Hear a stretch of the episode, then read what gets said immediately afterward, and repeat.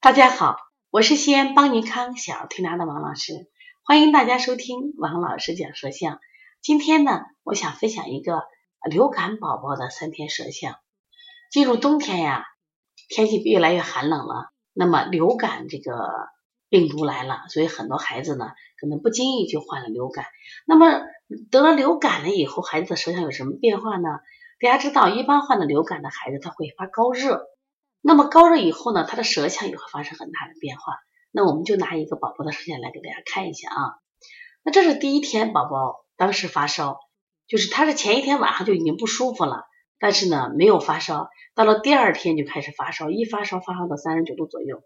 妈妈带过来的时候，我们拍了这个舌象，大家看到了没？首先舌苔很腻，而且舌苔水滑，上面有很多很多的就是小气点，那个时候还没有完全的化化气点。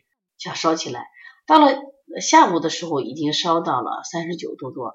其实我我有被判断啊，这孩子是流感。为什么？他头疼、头晕，然后甚至有这个恶心、呕吐的象。我我为啥？一般这个孩子啊，就是一感冒，如果是表寒症，他可能打喷嚏啊、流鼻涕啊，啊，他精神很好。而这个孩子就没有这种症状，没有打喷嚏这种症状，反而直接给到你的就是什么呀？他就是。晕晕沉沉的，精神状态很不好的状态，因为又接触到这两天变天，所以我就说这首先是寒流感，有寒邪。那我们当时我就做的手法像补肾阳啊、补脾经、揉外劳、清天河水、推三关。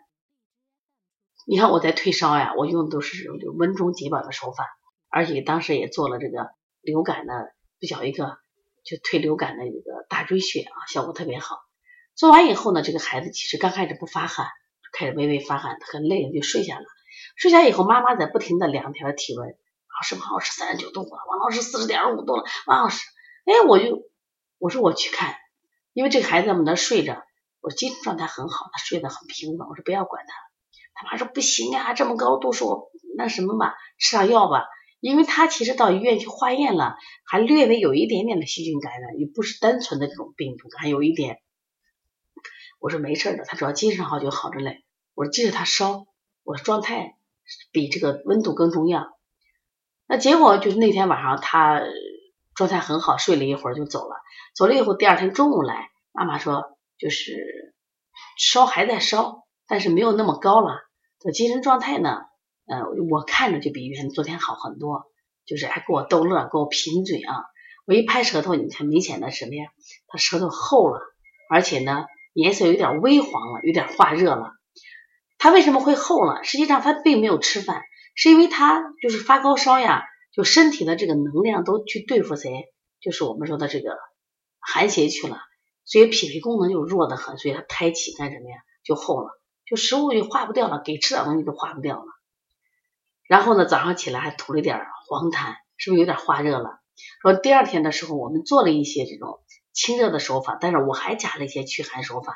我认为他的寒邪目前还没有完全去掉。到了第三天早上，这个孩子的烧就完全退了，就是，但是呢，他就是第二天晚上还是在烧。大家明显的看到第三天的舌头啊，不过他这个黄呢，一方面是他本身有点化黄，第二个他也吃了这个呃柴胡颗粒，可能有点染色，就是这个舌头你看明显的干裂了，那裂纹干裂了，说明他发三天烧。体内是不是缺水了？所以说我又给他做了什么手法？又做了一些滋阴的手法，又做了一些健脾的手法。孩子今天状态特别好，奶奶也说爱吃饭了。那这个三个舌头想给大家说的是什么意思？这是明显的这个，就是从流感的第一天、第二天、第三天的变化。他这个处理的特别及时。中间我让他也配了一些食疗的方子，生姜红糖水呀，就是葱须水让他喝着。妈妈一直要吃药，我说你不要吃药，要想吃药在第一天，我说你配个小柴胡，或者配一个就是管风寒感冒颗粒就可以了。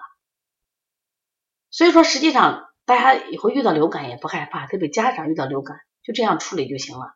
就他第三阶段的时候，因为他高热，又要缺水，把补水补上，但是我始终我都给他做扶正，就即使第二天他发黄，我做了一些消食导致的手法，但是我还是给他补正气了，因为他高热，能量消耗太多了。水消耗的太多了，所以说扶正滋阴是必须要做的。